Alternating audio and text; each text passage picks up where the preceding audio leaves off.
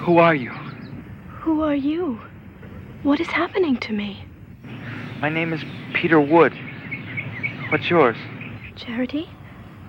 Charity Payne. Where are you? Why can I not see you? Something.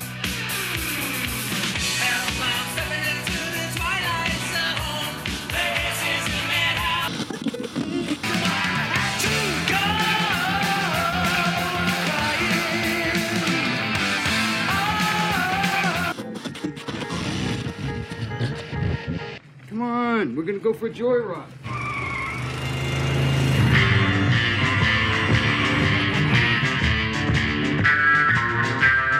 You've just made a wrong turn heading south onto strange highways. Enter death's waiting room, if you dare.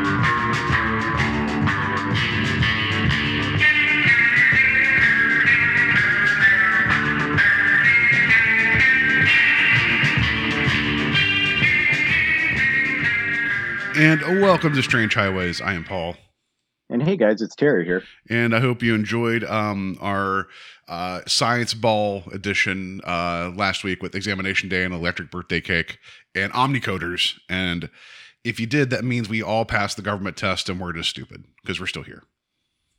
Well, yeah, I mean, at least you're here. Uh, if you, I'm sorry about you being stupid, but yeah, we're we're all here. Welcome, welcome to all of us being very, very stupid. Uh, so, um, um, that's that. I was going to be like, speaking of stupid, I'm not going to transition to the the segment like that yet. But anyway, welcome to Strange Highways. This is the show in which we watch the Twilight Zone. Um, uh, all the way through. Uh, we've uh, watched episode by episode. We've covered the original series. Go back. We've covered all five ep- five seasons of that. And we've covered uh, both Jordan Peele, Paramount Plus uh, produced seasons uh, when they were available. Uh, it seems kind of weird that we go to like the earliest season, the earliest series, and then the latest season, but you know that's what we did. And now we're into the '80s one, and we are now um, into season one, uh, episode six, segment B, a message from charity. Um, and we talked last week how I couldn't find day and dates, and I just found some uh, stuff about a Playboy magazine. That that sounds really inappropriate, but um, go back and listen. It really wasn't as bad as I made it sound out to be. Maybe it was worse. I don't know. I'm stupid. Yeah, I, I, I, I'm, I'm sure some people are like, "Ooh, yeah, excellent." I hope this is a visual, but no, it's It, it's not as exciting as it sounds. yeah, right. So, um, yeah, let's just get into who, who did what here. okay, so our director on this is uh, Paul Lynch. Uh, we just talked about this gentleman, so uh, if you want to go and uh, have some uh, inf- information plugged into your brain, go ahead and check out the last episode or the last uh, our last episode. the last segment he did exa- examination day so this is actually Yeah. uh the first episode that we've gotten of this new twilight zone where um and- well i know later on we're going to get individual the stories that are half hour but this is the first one where both um both parts are directed by the same person Yeah, I thought it was like uh, some kind of glitch in the IMDb, but I guess it, you know, yeah right uh, finally somebody did one and then two. So and then so our writers, uh, there's two on this segment. Uh, we got our story is credited as William M. William M. Lee. Uh, this is it.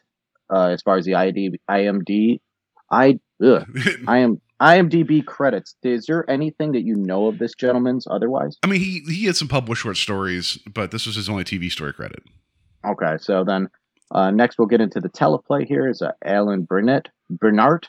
uh Bernard. Brennert. i think it's Brennert. Bernard. yeah Bernard.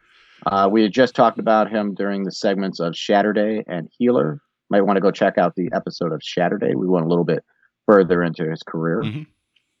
and then so Well, before we get to the uh, the cast, I want to mention this is something that I don't normally like shout out because unless it's something of importance, we've not talked about the music a whole lot because it's been kind of very hit or miss so far with these few episodes, right? Because like the first couple they were done by the Grateful Dead as well, and right, we've been a little wishy washy about this. And I'm not saying the music in this is any good because it, it kind of isn't. However, the person who did this was uh, uh, Basil Poledouris. Do you know that name, Terry? I don't. But now I'm looking up the credits, and it's uh he's got a hell of a career, yeah, man. right. So this guy did uh, the the score for Conan the Barbarian, Conan the Destroyer, RoboCop, The Hunt for October, Iron Eagle. Uh, yeah, this guy's had a career making some really cool movie music.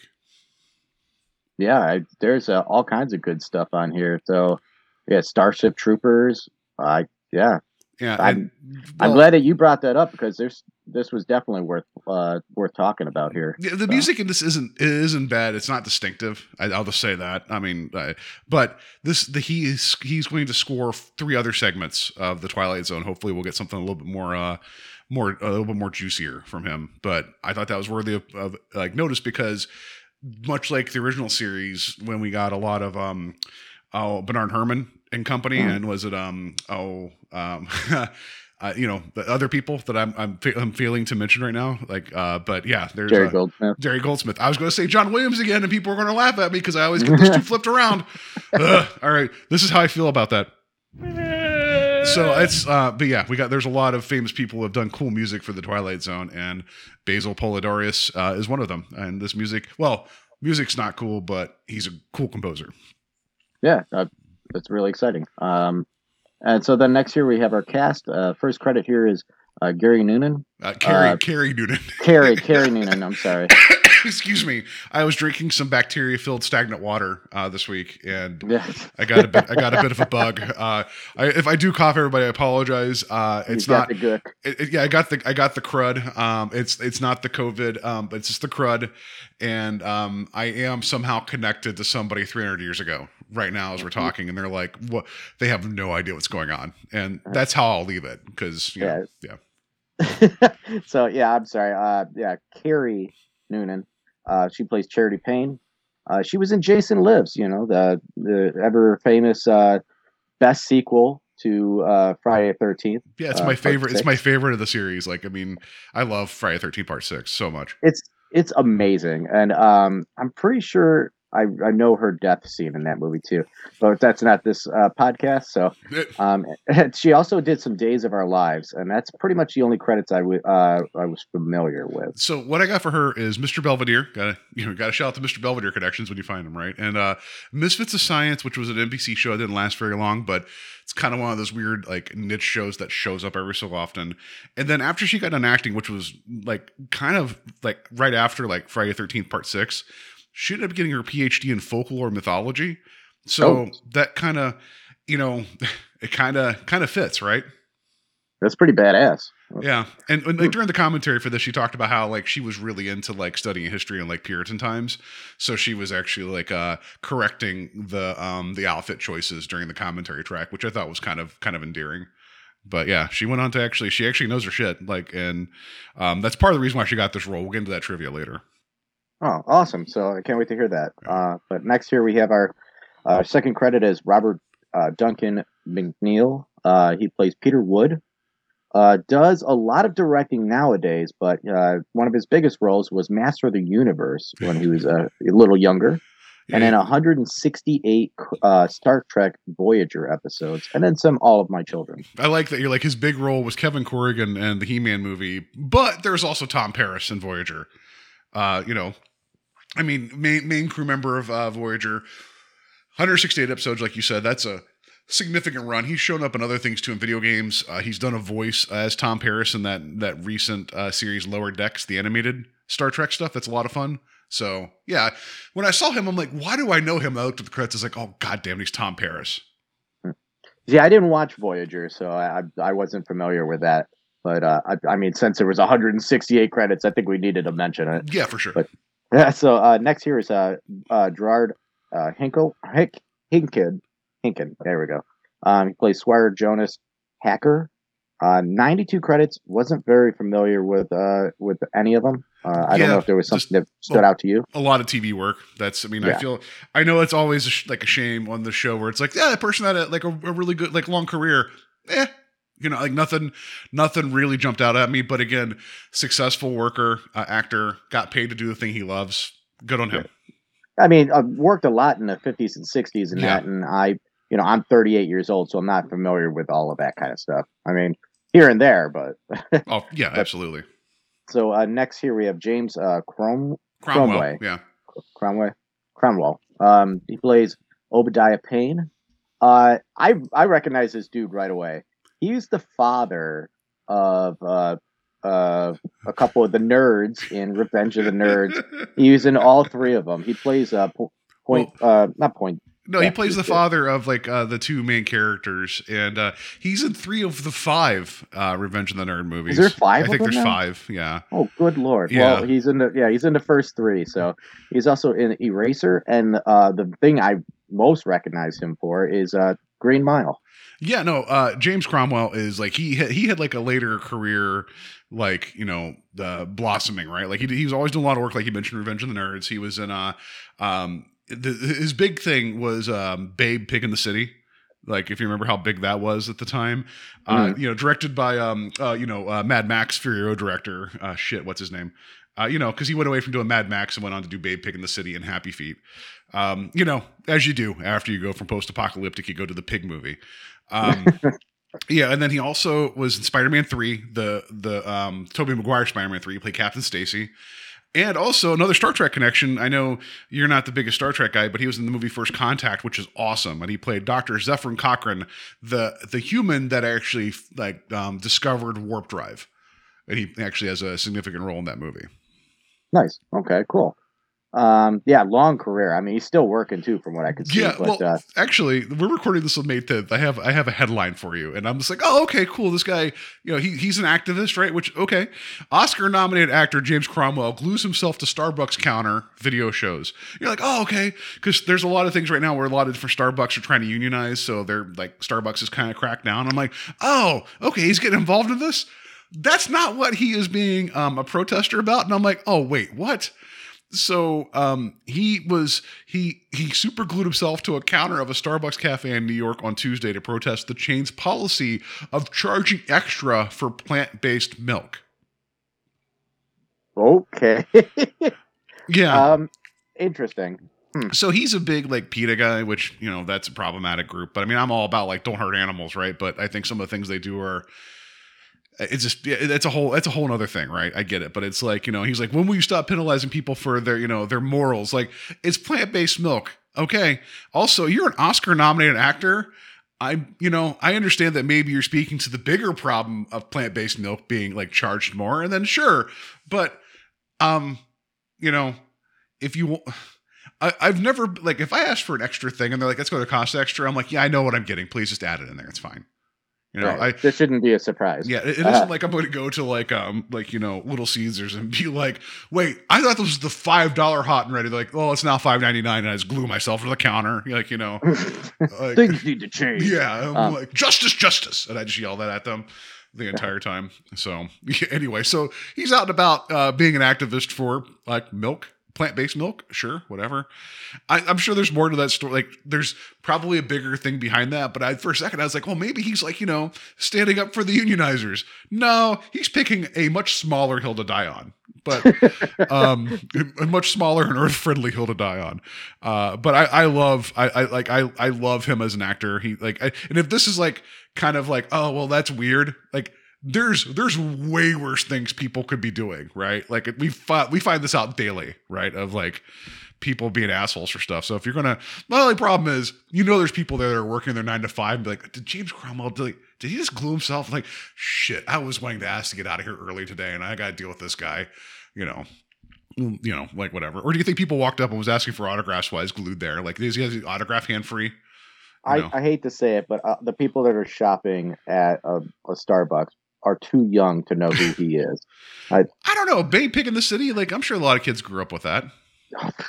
Whatever, dude. I just Okay, I just so. like I, I don't know. Like I've never seen it, but you know, and I, like just But the, but you think they're going to be like, oh my god, Pig in the City is my favorite movie of all time. Maybe. I don't care if you've glued yourself to the counter. he also he also did a voice in Big Hero Six. Come on, and he was an American Horror Story. So you know they'll be like, I loved you in Big Hero Six for the three seconds you're in that movie.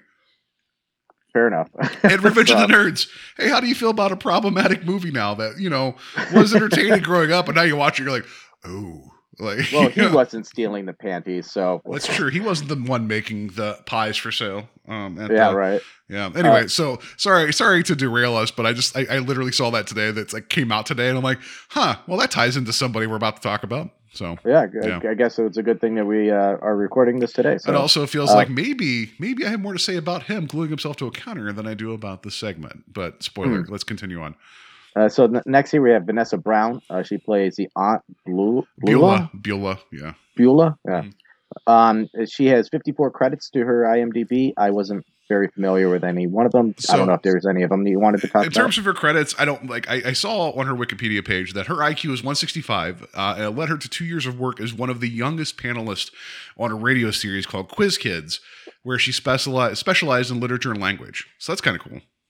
Hmm, cool. All right. Well, I'm glad you were able to bring something to her career. Then. And she glued Uh, herself to the set of Quiz. no, yeah. Anyway, So, and next here we have Michael Fox, uh, not to be confused with Michael J. Fox. Um, we've talked about this gentleman in Mhm. the past, and we're bringing him up again. So he plays Tom Carter in this. Uh, he was also in three episodes of the original series. Uh, uh, episodes were Nightmare as a Child, Mr. D- Mr. Dingle the Strong, and Sounds and Silences, which I hope this is the last time we ever mention that episode. Idle hands make for an unproductive poop deck. never. Poop deck. Um, And then No. he was also in uh, The Beast from 20,000 Fathoms and uh, an episode of Playhouse 90. There you go. But yeah, they, they, we've talked about this before. The reason Michael J. Fox is Michael J. Fox because Michael Fox, because the way you couldn't register the same name with the Actors Guild in America. So that's why he put the J in there.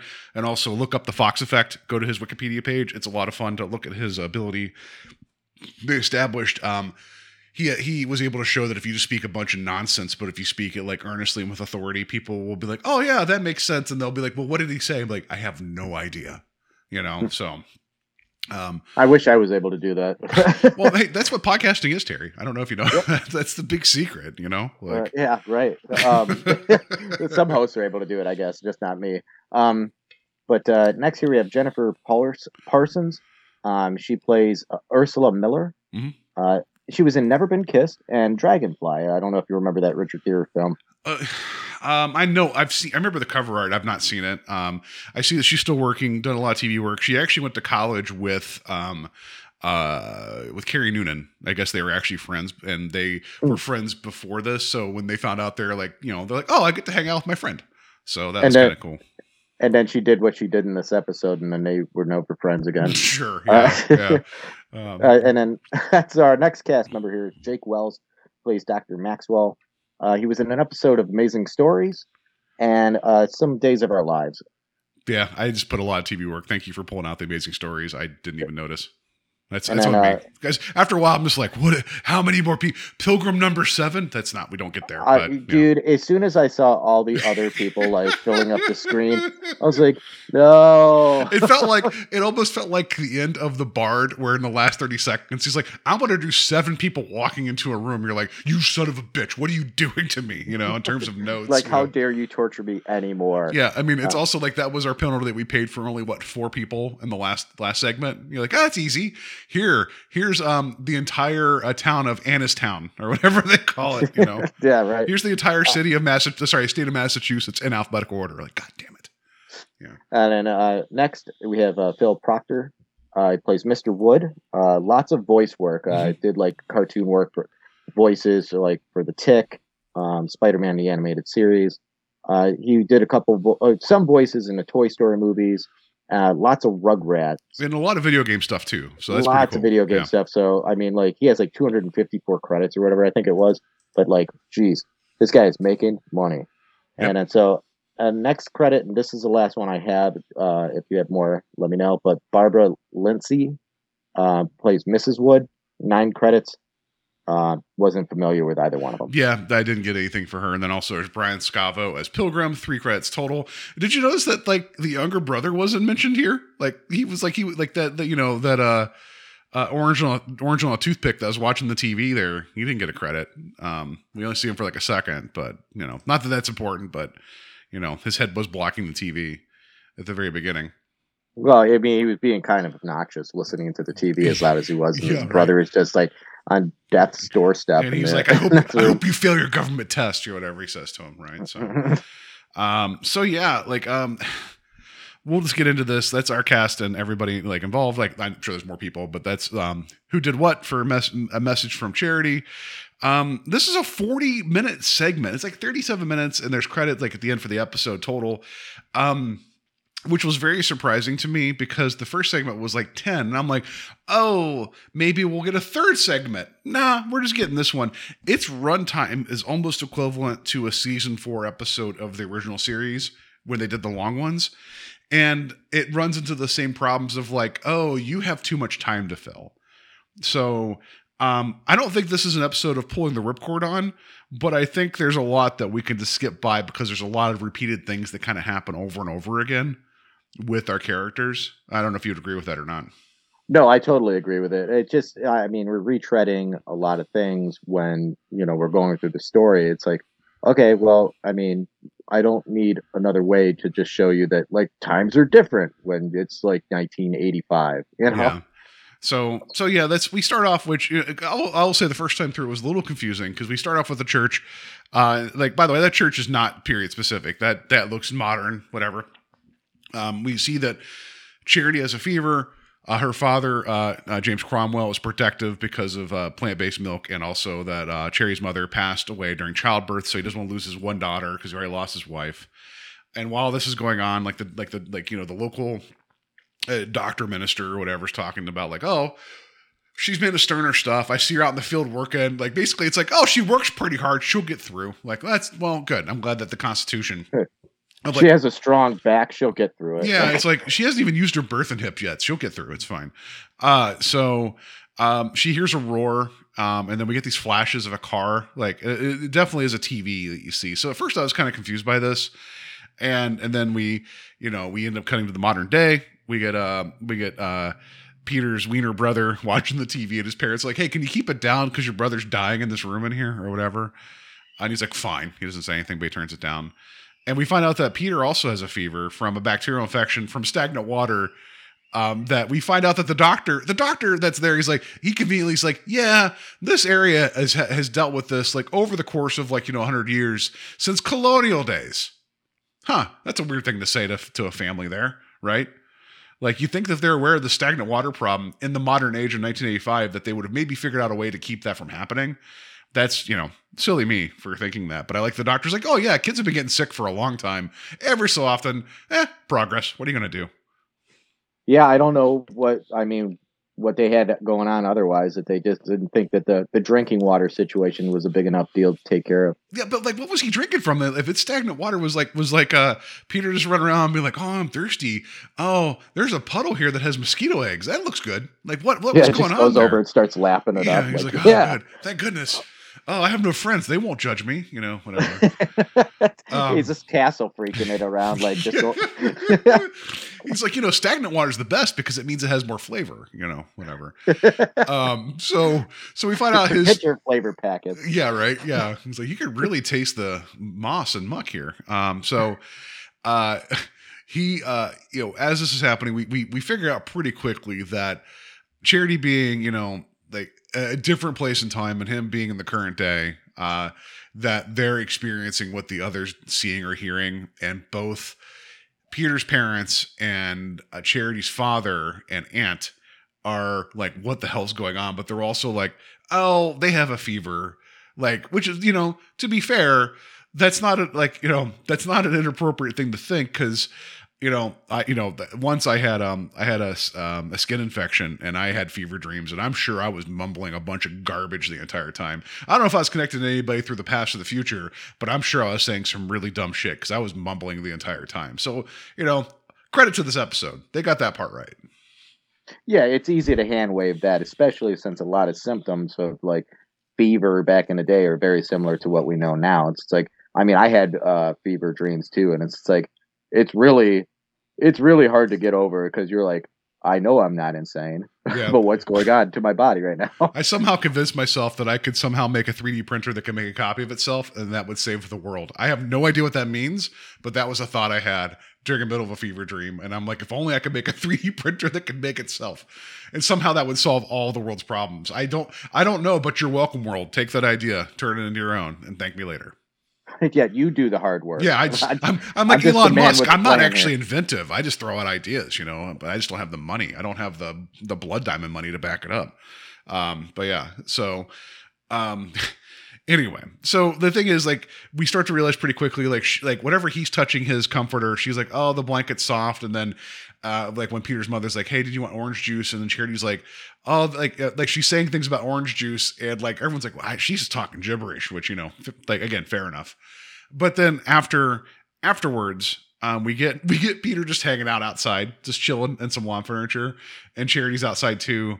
And they start to realize that like they can see each what each other is seeing and hear each other, and that becomes like the through line for the entire episode is that they have a connection because of this fever, which you know, for for what it is for the Twilight Zone, there has been um there's been looser things going on to get a story kicked off. I yeah, there is, but I'm just I was sitting there. I was like, okay, I I understand we're just supposed to be like, well, it's a Twilight Zone, whatever. But I just don't understand and how the process works. So is he closing his eyes and yeah, that's never consistent. Yeah. I, I Well, I mean, we want to get into it. I'll get, I have a question that's going to be very upsetting here in a little bit. So stay tuned for that, everybody. Uh, so uh, we find out that they can communicate with each other and they can see what others see. And then she's like, you know, where are you? And he's like, I'm like, you know, this place in Massachusetts. And she's like, well, no, that can't be right because I'm there too. And like they realize that they're now like, you know, uh, almost, you know, almost 200 years apart. Peter's in 1985. And we find out that Cherry is in 1700 or what I would call Southern Ohio today is what I would call that. Um, and by Southern Ohio, I mean just 20 minutes south of Cleveland. That's what I would call that. Am I tell tell me I'm wrong, and I don't think I am. I don't think I'm that far out with uh with the it's like, oh, the water's bad. We gotta pray harder. Like I just you know no, it's you're not too far off. I've been I've been through some of these communities. Oh It's my not gosh. it's not too different. Yeah, like, like- they probably those were probably even extras. They were just people that were like they're like, you know, hey, we'll just go. We'll, it's like, did you want to go to Amish country? It's like, no, they're too advanced. Let's just go to Southern Ohio, like outside of Amish country, and find them. And by Southern Ohio, I mean everything that's Ohio that's not Cincinnati, like Toledo, parts of, and Cleveland, and you know parts of Columbus. That's the rest of it is you know pure puritanical. Like, um, I wish I was wrong about that. But anyway, um, so um, there's this whole thing where like they she realizes like is he he's like no I, I live in the future. She's like that's crazy. He looks up and sees an airplane. She's like oh like what is that? You know it's like and he tries to explain it to her and then he drinks the orange juice and she's like well that's wonderful. Can I try something else? So that we get this bit of him like picking out and eating everything and letting her experience everything. It reminded me, and this is not the first time I'll say this, of E.T. with Elliott. Yeah. Mhm. I was getting some of those vibes, and then she's like, "That's wonderful. What's it? What is that?" He's like, "It's chocolate ice cream." So, if this connection is so like so entwined, um, I, what happens when one of them has to go use the restroom? That's my. right. and he's a teenager, so uh oh yeah, that too. Yeah, yeah, some yeah, other yeah. things. yeah, but if she'd be like, "What's going on?" and he's just like, "No, no, no, it's fine. Just you know, keep keep working in the garden." You know, like what? You know, but it's like if they're experiencing everything, like touching blankets and you know, drinking orange juice and eating ice cream, then you know, you know, I don't know. Like it's just the power set doesn't like you know, it it doesn't it doesn't it's not consistent, right? And um and because of that uh, you know, I don't have a lot of stock, and, and like the whole thing is that they could talk back and forth and they could see what the other sees. Fine, that's fair enough. But like the sensation thing gets a little weird. Um, but anyway, like this also remember what was the name of that um that first episode of the second season of the Paramount Plus Twilight Zone, uh, where the the two characters somehow got connected mentally. oh, um I'll look it up. It's um yeah, that was a good one too. It wasn't bad, yeah. Uh, it, it- like that because that had um oh the guy from uh uh It's Always Sunny and Westworld. Um, all right, Paramount Plus. Let me see here. I'm gonna look it up. I'm sorry. I know we talked about it, but uh, that that bugs me because this isn't that far off from Meet in the Middle. Is the name of the episode. That's Yeah. not that far off from this, right? So um, that actually I'd argue that Meet in the Middle is probably a better version of this in a lot of ways. Uh, go watch Meet in the Middle, everybody. and Listen to our commentary about it, um, or our, our comments on it. So yeah, like we get this back and forth, and then because she is like fascinated, because she's a smart girl. Charity's a smart girl, and she believes him because he keeps showing her this stuff. And then also Peter's lonely, doesn't have a friend, uh, you know, just because he's a good looking dude with like you know a car in high school.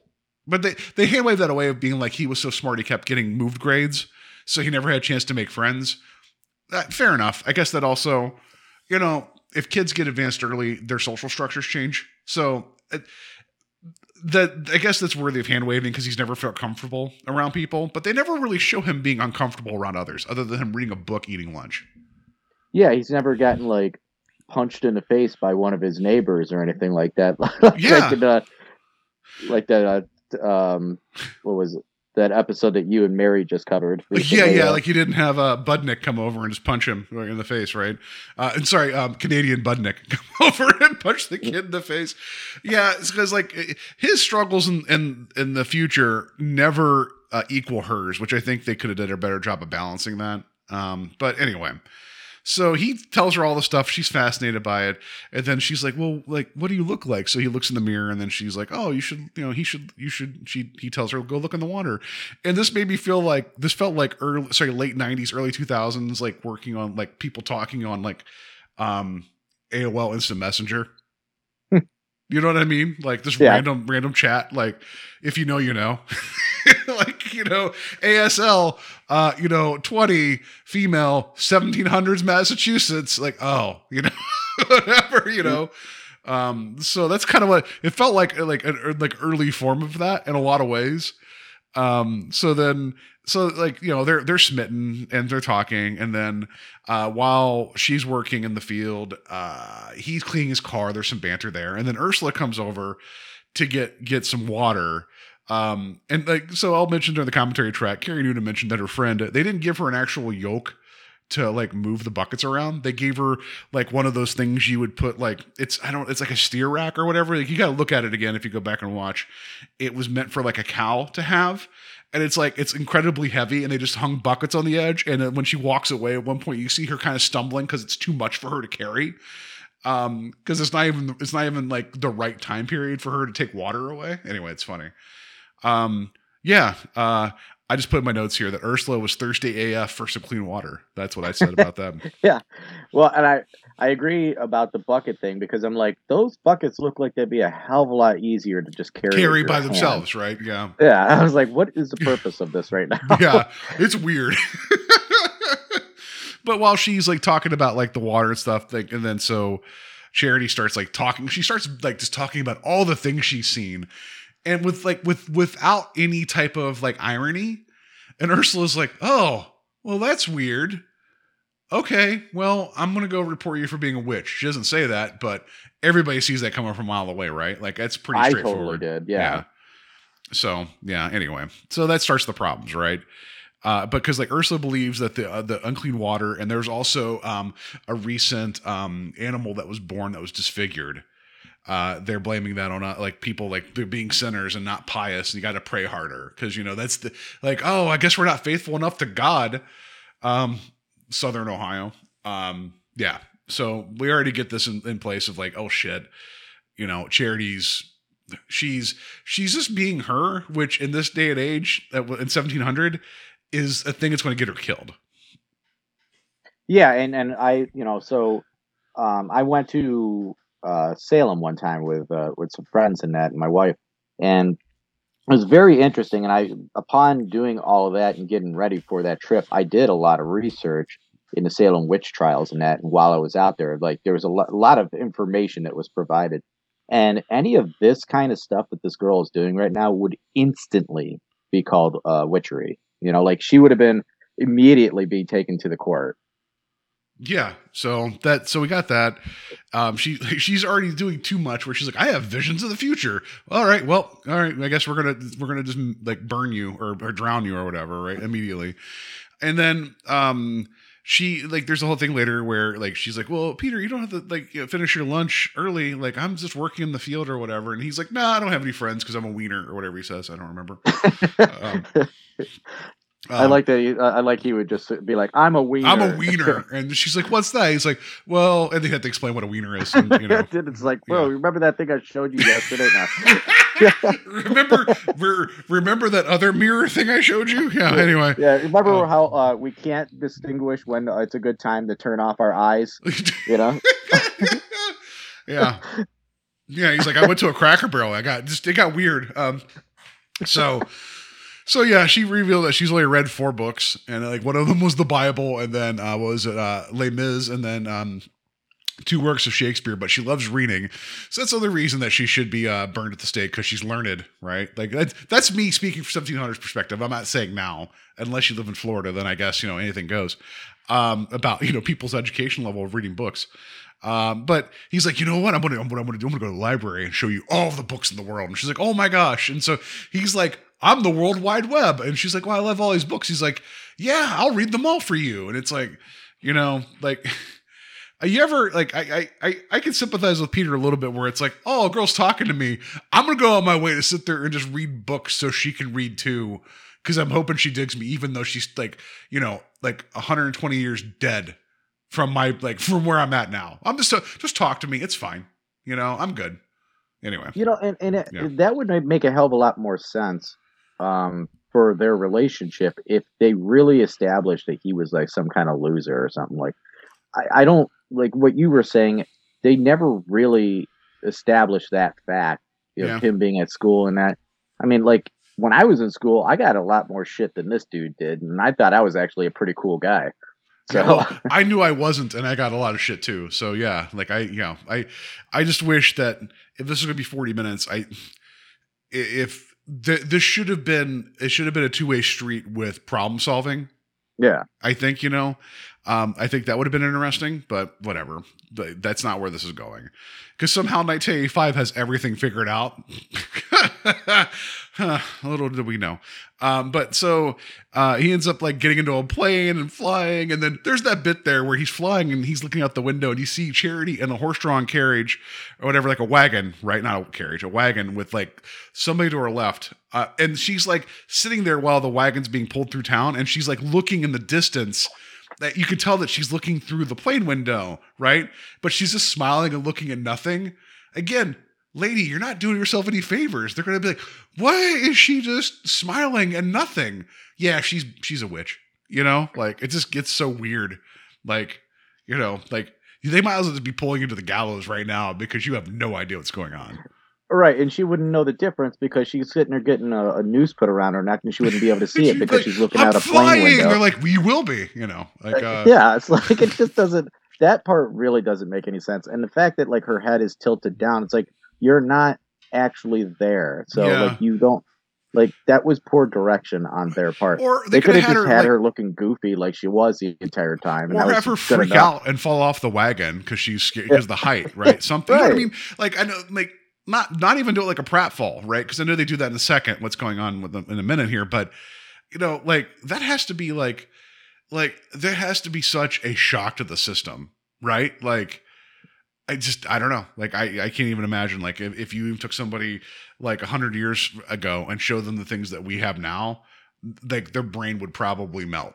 Like I mean, and rightfully so, right? Like um you know it's it's uh, whatever anyway so we ended up having a bit i think was it was it peter's dad or his uncle or somebody that was at like a restaurant in dc i i also like I'm he was looking sure that was his dad. Okay, I like that he was looking down from an airplane that was like, you know, however many thousand feet in the air, like double digits, and he saw like the Jefferson Monument Memorial. Like it was like like you anyway, it's just weird. But his dad's like, Don't tell your mom about this and gave him some champagne. So he starts drinking it. So uh, so Charity gets ET drunk. Right. Sorry. It's it, it- he's ET, she's Elliott, is what it is, right? That's what happens. Like so when ET finds the beer, Elliott gets drunk at school. That's what's going on here. up Um, a shard, up at like three ship sips of Chardonnay. Like, I mean, I know the white girl wasted thing is a thing, but like, knock it off, okay? the white Puritan girl wasted thing, you know? Yeah, like, let's let, let's give it a break. Let's pull back a little bit on this. Yeah. Like, I, I mean, it- does that mean that like when he's drinking this, he's that loaded too? Like, uh, uh, come on, no. right. So so yeah, she like she's like giggly and falls down and and James Cromwell's like, "Whoa." Like what happened to you, you know? And like he's like you're not over your sickness yet or whatever, right? So then um so then later on like the next morning she's telling like telling Peter like, you know, via mind whatever like, "Hey, I had to convince my father I was good enough to come out and work." It's like or you could have just taken a sick day. You know, there's also that option too that if your dad's like you need to stay in bed for a minute. I mean, what are your options in 1700? Like working and hurting your like just working all day or sleeping. And if people believe that you're not well and you get to sleep, I don't know. Maybe play your cards right. Maybe get some yeah, sleep. well, especially if you're acting as goofy as you are with your, you know, your boy, uh, you know, future boyfriend, whatever. Like, I just don't think it's a good idea to be doing that in front of people. Like, she does. Like, again, with the idea that she lives in a period in time like this, and she's doing the things that she's doing, she doesn't connect the dots very well. Like, No. she seems educated enough. But not educated to know that her actions could get her killed. Yeah, and she even mentions like you know she's like, oh, in the future we'll re- rebel against our king and everything. It's like, shh, shh, shh, shh, just stop it, just stop it, Charity, calm down, you know. But yeah, um, so then um, at that point, like uh, she, you know, that's when Peter's like, oh shit, like maybe, maybe I've, um, you know, I realize the time going on and it's near Salem. Oh, there's the witch trials, and I've done filled your head full of future talk. Oh no. And he's like freaking out in the library. We don't see consequences of that.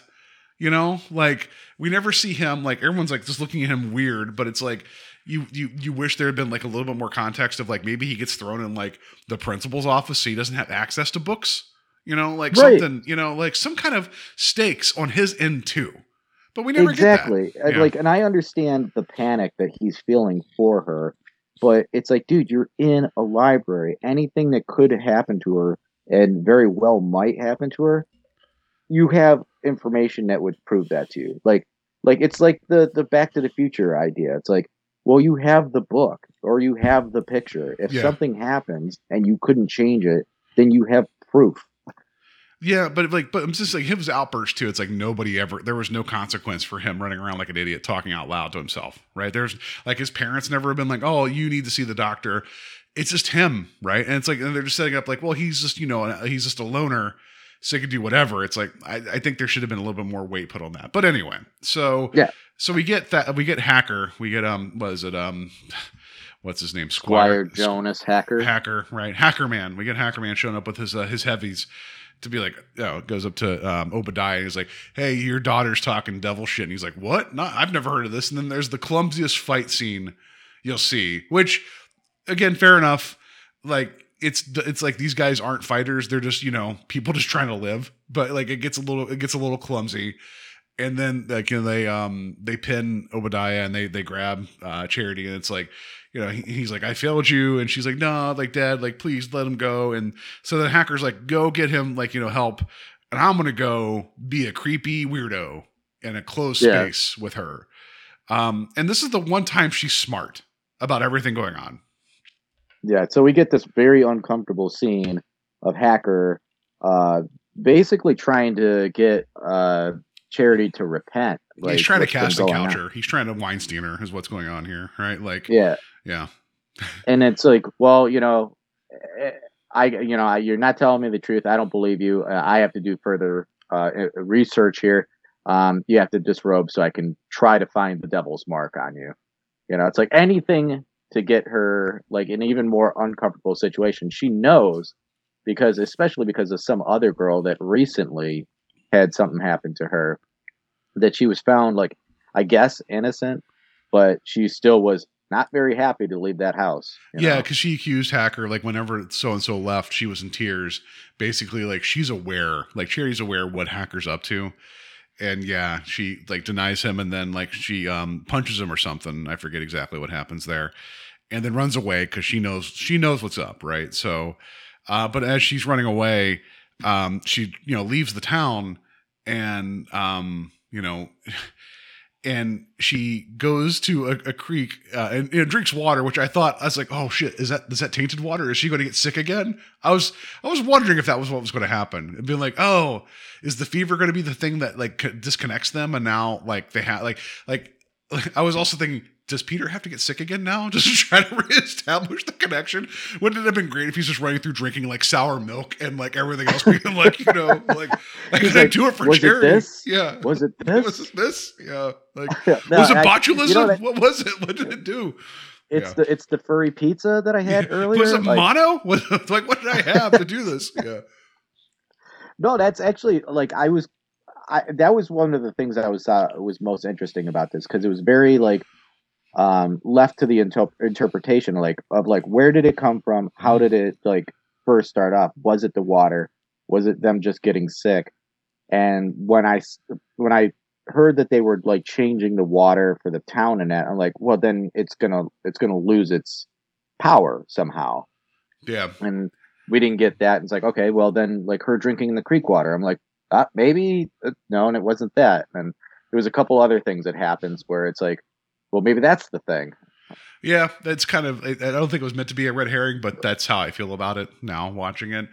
Um, so so she admits to to Peter like, oh, you know, this is bad, and Hacker is like, you know, judge, jury, executioner. I can't go back, and he's like, well, what about going to Boston or New York? And he's like, I mean, New Amsterdam, and she's like, no, like the idea of her leaving. Like it was unfathomable to her, even though like she knows what's going to happen. And she was like, "I'll run through this creek, and then maybe the dogs won't find me." He's like, "They'll send dogs after you," and he's like, "She should have been like, I don't know if you understand that I'm a woman in 1700. I'm basically just property. You know, you idiot. Yeah. Because she mentions like, good thing that they didn't invent the bomb at this time. Yeah. So it was like, well, it's such savage times you live in. It's like, Yeah. what what the hell? I was like, Versus use 85. dogs to hunt down people now. yeah, yeah, yeah. Savage times. Because it was such a peaceful time in 1985, right? Um, yeah, but yeah, like the idea that she understands how bombs work too. Like, like, what was that conversation? When they have that? Uh, so whatever.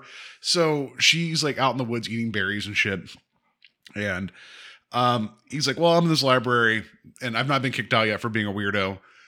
Um, so I'm going to try to look up stuff." So he eventually can't find anything about her, but he finds out something about Hacker, where it turns out that like like four years later, he passes away. But they find out that after his death that they they found that he was responsible for the death of like two sailors that came into town and he uh kept their money.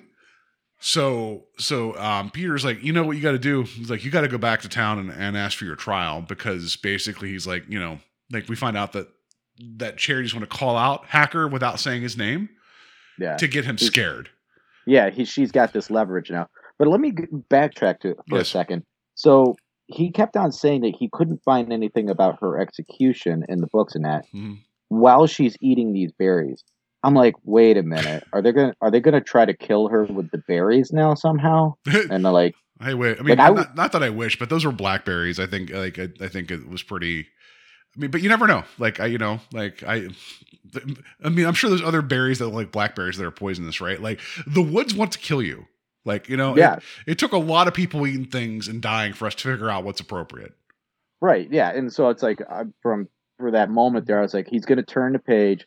He's going to see her obituary or whatever the hell you want to call it at that point, like her This gravestone devil somehow. woman died of berry poisoning. Of uh, yeah, know, you know. like something goofy like that. And I was like, oh, and this is it. This is like their last moment. So it wasn't the witch trial. You know, it was just her being, you know, hungry. I mean, if, if if that's the way I'm going to go, is just me just trying to eat things that maybe I shouldn't. I mean, I can sympathize with that, you know. But uh, right. but yeah, he finds this out and enforces like you know he's like, hey, go go confront Hacker, and then like he's like, are you a witch? She's like, no, and he's like, do you know why the water's bad? No. Do you know why this thing got born weird? No. Like, and that, that- fair enough too to her to be like, I know not why, you know. And it's like, okay, like that that's not on her to be the person to answer why the water's weird and why you know animals are born weird you know uh, but then she was like i was gifted with second sight and she's like i've seen things and she didn't deny her visions but then she was like but the one time i did see two murders and she was being very specific with the details and hackers like oh shit. That's me. Yeah. it me you know? It it, it is thou you know? And he suddenly changes his tune to be like oh i do believe she's been gifted with the second sight and i do believe that she is not a witch but this thing about the murders i don't know all about that. So if anyone wants to step forward that's cool but whatever like he hands it away really fast Right. It's actually pretty clever of him the way he presents it to the crowd. And of course, they're all just sheep, you know, just listening to him like, yeah yeah, yeah, oh, no. Oh, oh, yeah, right. But, but I like how all hands, right, well, he hands waves away the water. He's like, somebody says that parts of the water are just bad because of other things. And then they said that also, like the calf born was, it's like, so now you accept science? Like, where, what is going on here? It's like how fast he accepts that. But yeah, since he is like the head guy, the town's like, oh, she's a witch. Oh no, she's a gift from God. We're good now, right? We're good, right? I like I like how her her buddy is sitting in the front row, like, oh no, like I don't think she's gonna talk to me tomorrow. Like, Yeah. like, like this isn't going the way I thought it was. like Ursula's to. like, oh shit, I have to carry four buckets of water on that weird thing that I have to, you know, carry around now. But I also like that uh, uh Obadiah's there with like his shoulder disjointed. Like he's just waiting with like the world's tallest hat to see that his daughter's okay. Um, yeah, but anyway, so she gets like vindicated. And you know, so her and uh, Peter are excited about that. But then, like, quick, quickly afterwards, though, uh, she decides to uh, friend zone Peter um, in a lot of ways. Did you notice that? Like, yeah, and I it was like it again made me go like, how does this work? How Yeah. do you just like like how do you mute them? you know, Yeah. like I it's like I don't get it. It doesn't make any sense. Like there no, there's nothing there's no rule established in how she's able to do that. And I don't know, whatever. yeah. So so yeah, she's like, no, we shouldn't talk anymore because you know this is gonna be a problem. And you know, fair play to her. It's like you know, yeah, I'm I I shouldn't have visions of the future in my head. That you know, I got out this one time. Okay, good. But the Peter's like, but wait, wait, what? It's like, like you know, like I don't like I don't have anybody else. But then like it cuts to a year later. Uh, and then we see him being kind of friends with people. He has confidence now. He's like, "Hey, everybody! I saved a girl from the witch trials. I shouldn't have said that out loud. It was weird, but we're friends now, right?" He doesn't say any of that. Um, but like, you know, at one point she's like, "Hey, Peter, you should go to Bear Rock or whatever." She says, "I uh, I have something for you." So he goes running into you know the woods. Um, and then goes and finds the rock that she had mentioned, and then there was like a carving of their initials, and he was super happy about that. So his, uh, you know, like I- you, there's always that phrase like, "Oh, my girlfriend, she's in Canada. You guys will never meet her." You know, My girlfriend, she's in the 1700s. Not yeah. not dead, I swear. yeah. I mean, she she died a long time ago, but we have a connection. You know, look at this carving. You know, whatever. So that's it. It was a message from Charity, and there's a lot of goofy uh, dial. There's narration from um, you know Charles Aidman, and it's like great. I'd like. It's very trite to me. Like I maybe maybe I'm a bitter bitter person, but yeah. Um, this was like I will say this was in the Twilight Zone. This was a Hallmark original story. yeah, yeah. That's that's probably the best way to describe it. Like- Like, this is a uh, who's the dude that did the Notebook and a, uh, a Walk to Remember? Oh, um, Nicholas Sparks. he's the one wrote. He wrote uh, the Notebook. I know that. Yeah, Um, yeah, I mean, this feels like if you package this with uh, if she dies, and then you just like here's that episode in syndication, and then you throw that one away and never play it again. I think people would be okay with it. yeah. you know. That's that's fair. I mean, this story at least has a little bit more going on than if she dies, but it's also 40 minutes. Like, come on. Um, I will say, and I, I, I do not like that I came up with a, a, a theme connecting um, this with uh, examination day, but both in a lot of ways are speaking about societal norms and how people that are just trying to be like the powers that be won't let them. So if there's a through line, I think that's very apparent. And also, again, we talked about at examination day about the government like putting restrictions on how people live their lives. This is clearly the those around telling a woman that she can't be her. Yeah, that has nothing to do with 2022.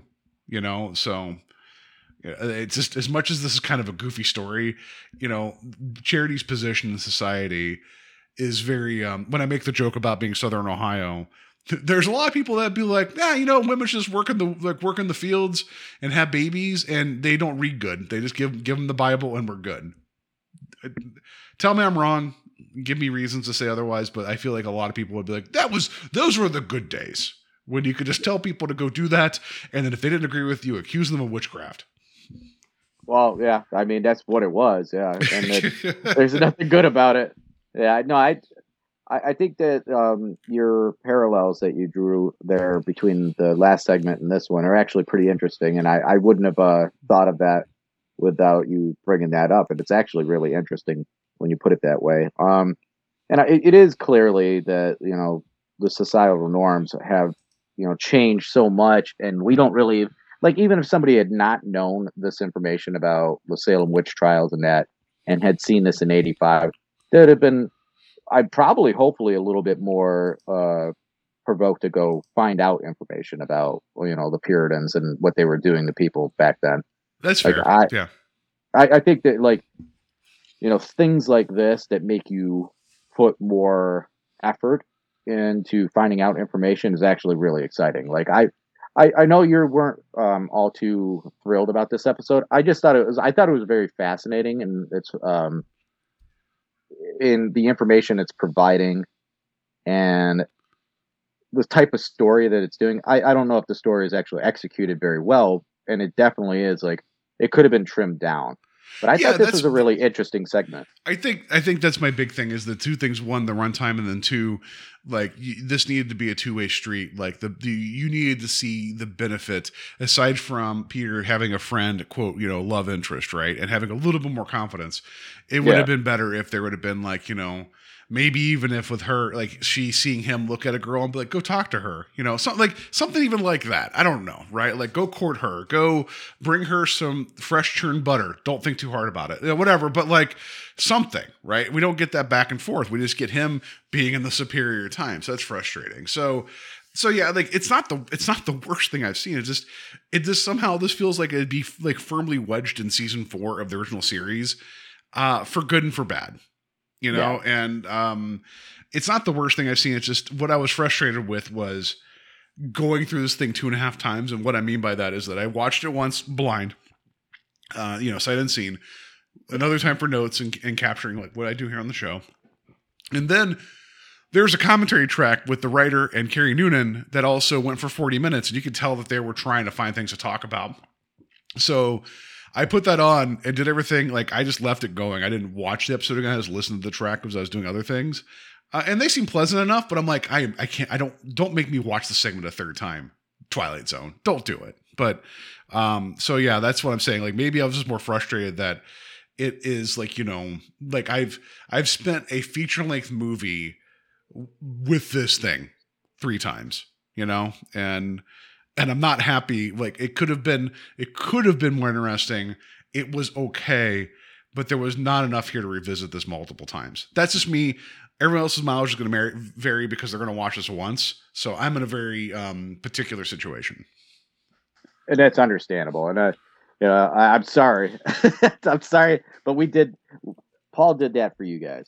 Yeah, the things I do for love. That's you Yeah. know, I went out and carved uh, our initials on a rock somewhere out there that you guys can go find. Uh, you know, uh, TW and PS. You know, that's what like, you guys go find that out there. It's what it means. But uh, do you have any other notes? I do have some trivia.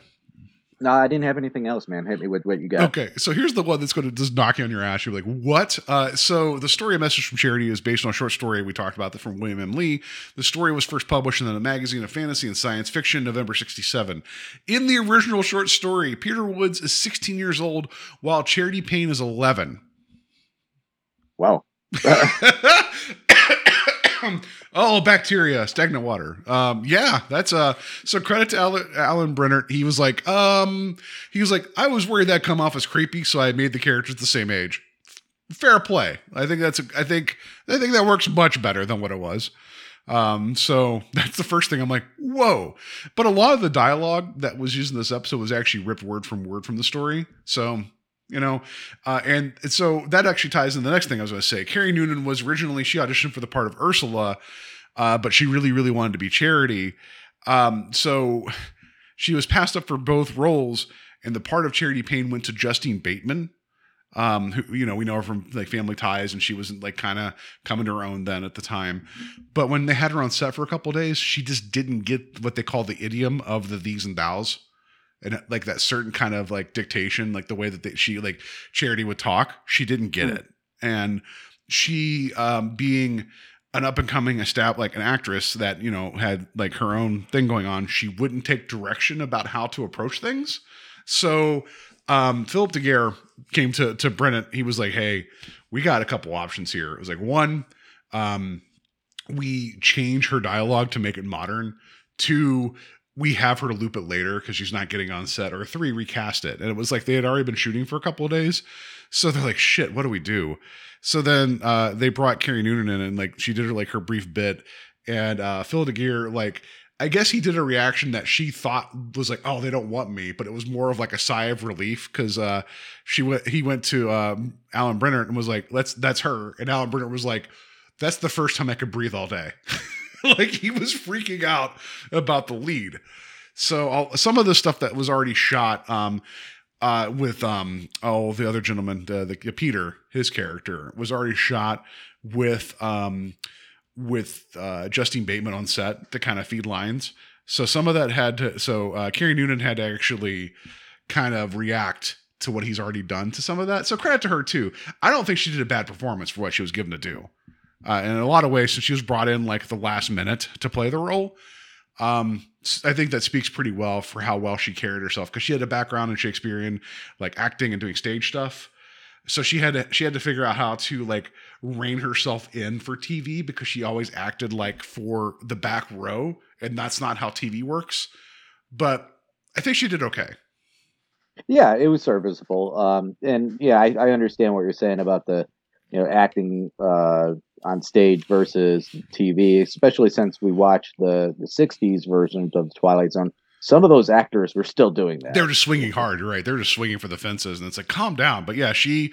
So there's also a bit too later on where she was in the field. It was um, it was the interchange whenever he like Peter was washing the car. But what was going on is that she had a mic on her, and um, the the actor was like off like off camera ways away and feeding lines to her but since he was shouting she was shouting back and like they had to come up to her and be like you're killing the sound guy. Just talk normally. Like you know like calm down.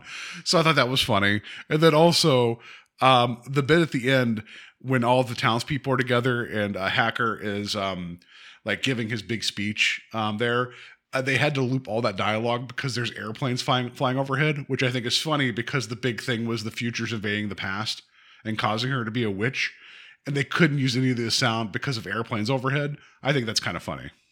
I knew there had to have been something up with that audio because it looked like it was kind of um, doctored somehow. Yeah, it's just funny to me. It's like, oh, this girl's on trial for being a witch because she sees the future, but she can't use this audio because of sky demons flying around. They're coming. no, there was there was a skit years ago Conan O'Brien did uh, where he went to go play old timey baseball Uh, because there's people that do like the original like Abner Doubleday baseball Oh, stuff yeah. where they wear like the old outfits and they play it that way. And he shows up in the outfit with like this big handlebar mustache. And there's a bit it's him just playing. And at one point he was like what is thou sky demon? And you see the camera pan up and you see him playing. He's just pointing at it. And like um yeah so if people haven't seen that go look up conan o'brien old timey baseball. It's it's a riot. But yeah that's I'm what i felt like. going to right after this. that's so good. Because everybody around him stays in character and he just keeps like asking questions. Like it's so much fun. He's even said he's like if there was one clip that you played at my funeral it could be this. So I think that was. I think that ties into this very well. So yeah, that's your trivia. Uh, th- this this segment, I, I guess, I was more frustrated, me personally, because I had to come back to it a couple of times. Um, not that it's bad, it just kind of is. And I'm also going to start shaking my fist at Philip DeGuere when he was like, "Hey, well, I think that maybe some of our stuff was too upsetting for people at the eight o'clock time on like a Friday." And I'm like, "Yeah, you had night crawlers. What what is this? What is this episode? Like, you think you think this was too challenging this in examination day? Really? Like, you think audiences weren't ready for this? it it got to the edge of being really disturbing, but uh, luckily, I guess in their own right, for this being that earlier time slot, they didn't go to the super super dark. Like when uh, where is it? Hacker has her uh, has Charity in the house. I'm like, oh no. Like, what Like, if they actually drown her and you got him, you got Peter just dying in a library? You know, Right. like it's just like I mean, not look at look at me going for like the darkest possible timeline, but how how how crazy would that have been? Where it's like he his undoing is causing her to do this. And then the other thing too, I kept thinking the entire time: Were you waiting to pull the trigger to find out that like it was his ancestor? Were you waiting to find out it was like his great grandmother? That was another thought. Yeah, Yeah. that was like another thing. I was like, wait, is this going to be kind of like again like the Back to the Future idea? You know, like Yeah. once some all like Oh, his name's Calvin bad- Klein. It's in his underwear. Yeah. right these choices are made, and then all of a sudden he just disappears. yeah, like she gets she gets burned at the stake or whatever. It's like he's just gone. like I would have. I, I would have respected the segment a little bit more if that would have happened. But whatever, it is what it is. Twilight Zone can be, you know, sappy sweet. We know that. And it can be a lot of things. Maybe a lot of people like this. Maybe they're more forgiving of it. I just I I have my problems, and we've talked about it. So um, yeah, I, there was some trivia. We got into our notes. Um, are you ready to rate that twist? Yeah, let's do it, man. All right. Twist rating, as always, is one meaning we saw it coming from a mile away, and five meaning mind blowing. Um, I'm gonna gi- I'm gonna give it hmm, the, the well the twist that um that you know him talking to her about like future stuff causing her to get in trouble um that didn't surprise me um but I guess I'm just gonna give it a three that ended on a happy note, but I should not I should know better now because I feel like this iteration of the Twilight Zone wants to have a soft landing a lot. Yeah, and, and I think that's kind of what they were going for here, especially you know since some of the endings are a little bit more hard edged, and this one could have been that. Uh, I, I'd have to read the short story to really find out exactly what they were trying to achieve out of this. And I'm, that is on my to do list now. Uh, Yeah. But I'm, I was going to give it a three as well, and I, I agree. Like you know, with the trajectory of like where the story was going in the very beginning, I'm like, huh. Well, obviously something's going to get goofed up, and her being in the Puritan times, uh, they're going to be like witch. Yeah. Oh wait, but they're gonna do this. They're gonna say That cat was a witch. this is so Hamner adjacent it hurts. You know, well, yeah, that's fair. That's it's Earl Hamner Jr. Jr. That no, I, um, junior, junior, yeah. um, it's Earl Hamner the third. That's what I'll, I'll say about that. Um, yeah, that's that feels like this falls into that kind of like gee whiz portion of the Twilight Zone.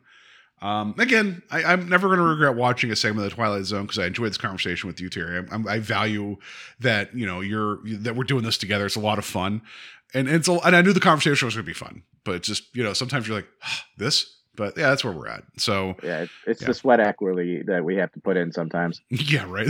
yeah. Yeah, we do this for everybody, right? You guys should appreciate this. I mean, like, um, we're covered in witch marks too. You don't even know. Uh, I have no idea what that means. Um, so, um, yeah, that's going to do it for our discussion about um, message from charity. And also, like, I, also think it's maybe fair to say that since the first ten minutes was like a just like a, just a humdinger of like, screw you, that kid's dead. Like maybe they're like, maybe we hit them with a sledgehammer, maybe not hit them again. I could see that too, kind of thing. But whatever. I don't know. I just say if you hit somebody with a sledgehammer, keep swinging. Like if you're going to leave them kind of a like you know, like, especially if you have like an upsetting like segment, like d- you've already keep them off kilter. d- Just that's my personal preference. That's just me. I mean, they're already crying into their popcorn. You may as well finish them off. yeah, that's what I'm saying. You know, just boom, done, out. So, yeah, that's going to do it for our discussion about a message from charity. Uh, you guys can find us on Facebook at uh, Strange Highways Podcast. Always posting uh, silly images there. Like I always try to find the dumbest thing because I think it's a lot of fun to like. I love these conversations, but I also think it's kind of fun to post random weird shit over the course of the week. I hope people enjoy that. You guys can email us directly at strangehighwayspodcast at gmail.com. Um, yeah, wherever you find your podcast, rate and review us. And Kerry, how can people find us otherwise? Uh, you can check us out on over on Instagram. Uh, we're posting stuff on there. Uh, hopefully, keeping you as entertained as uh, we are with our our podcast episodes here. So uh, please check us out on over there. Share us, uh, like it, whatever. You know, we appreciate all the love. Um, you know, thank you for being here too. Yeah, absolutely. I will just say that again. I always say, the more the merrier. If you enjoy this conversation, of the people know. Um, I've been finding out that a lot of these segments are available online. You just go looking. You know, like we were watching off the complete set, the the, the DVD set. But if you go looking, you could probably find some of the stuff on YouTube and Daily Motion. Um, like the uh, CBS doesn't seem to be in any hurry to make this stuff streaming, so that's why I say reach out and find other ways. Uh, and I'd also say too, again, since we've covered the original series and the the newer stuff, um, I don't know how many other podcasts out there that do Twilight Zone stuff cover the '80s stuff. I've not really looked, so I, I think there's a lot of uncharted like territory here. So, um, I just I, I really hope you've enjoyed the like the ride because we are too. And We have plenty plenty more to get into. So thank you. Yeah, that's, I can't wait for all the uh, other episodes and for you guys to be here with us. Yeah, so let's get into what we're doing next. And now, Mr. Serling. All right, uh, next episode is season one, episode seven, segment A, Teacher's Aide. I have no idea. Adrienne Barbeau's in this, I believe. So at least we have that. So we got some Barbeau talk going on. So that'll be fun. Oh, and Miguel Nunez, uh, the guy I met over at the convention. like, um, Like in the parking lot, or you just met him? Like, uh, No, the I'm kidding. From, I, know, uh, I know you actually met him like last summer, and you you're like, oh shit, he was in the X Twilight Zone. And I'm like, I wish we would have saw that episode. Now we're about to. We're about to see that Yeah. segment, so this will be exciting. So, so yeah, that's to be uh, that's to be a lot of fun. I well, I mean. I already looked. So, spoiler, I looked at the next uh, episode's only two segments. So, I'm hoping that this one's like 20 something minutes and then the one after is 20 something minutes and not this weird like split of 10 and then like 40 or whatever's going on. But we'll see. Um, but yeah, I'm, I, I don't think I don't think I've seen either one of these segments. So um, again, I'm looking forward to it. It's gonna be a lot of fun. Yeah, please join us for that next one, guys. Yeah, so that's going to do it for us this week. That's going to do it for a message from charity. Everybody have a good week. Um, have a safe week. Um, I guess the big thing is like, don't drink stagnant water. But why would I have to tell you that? And watch out for those sky demons.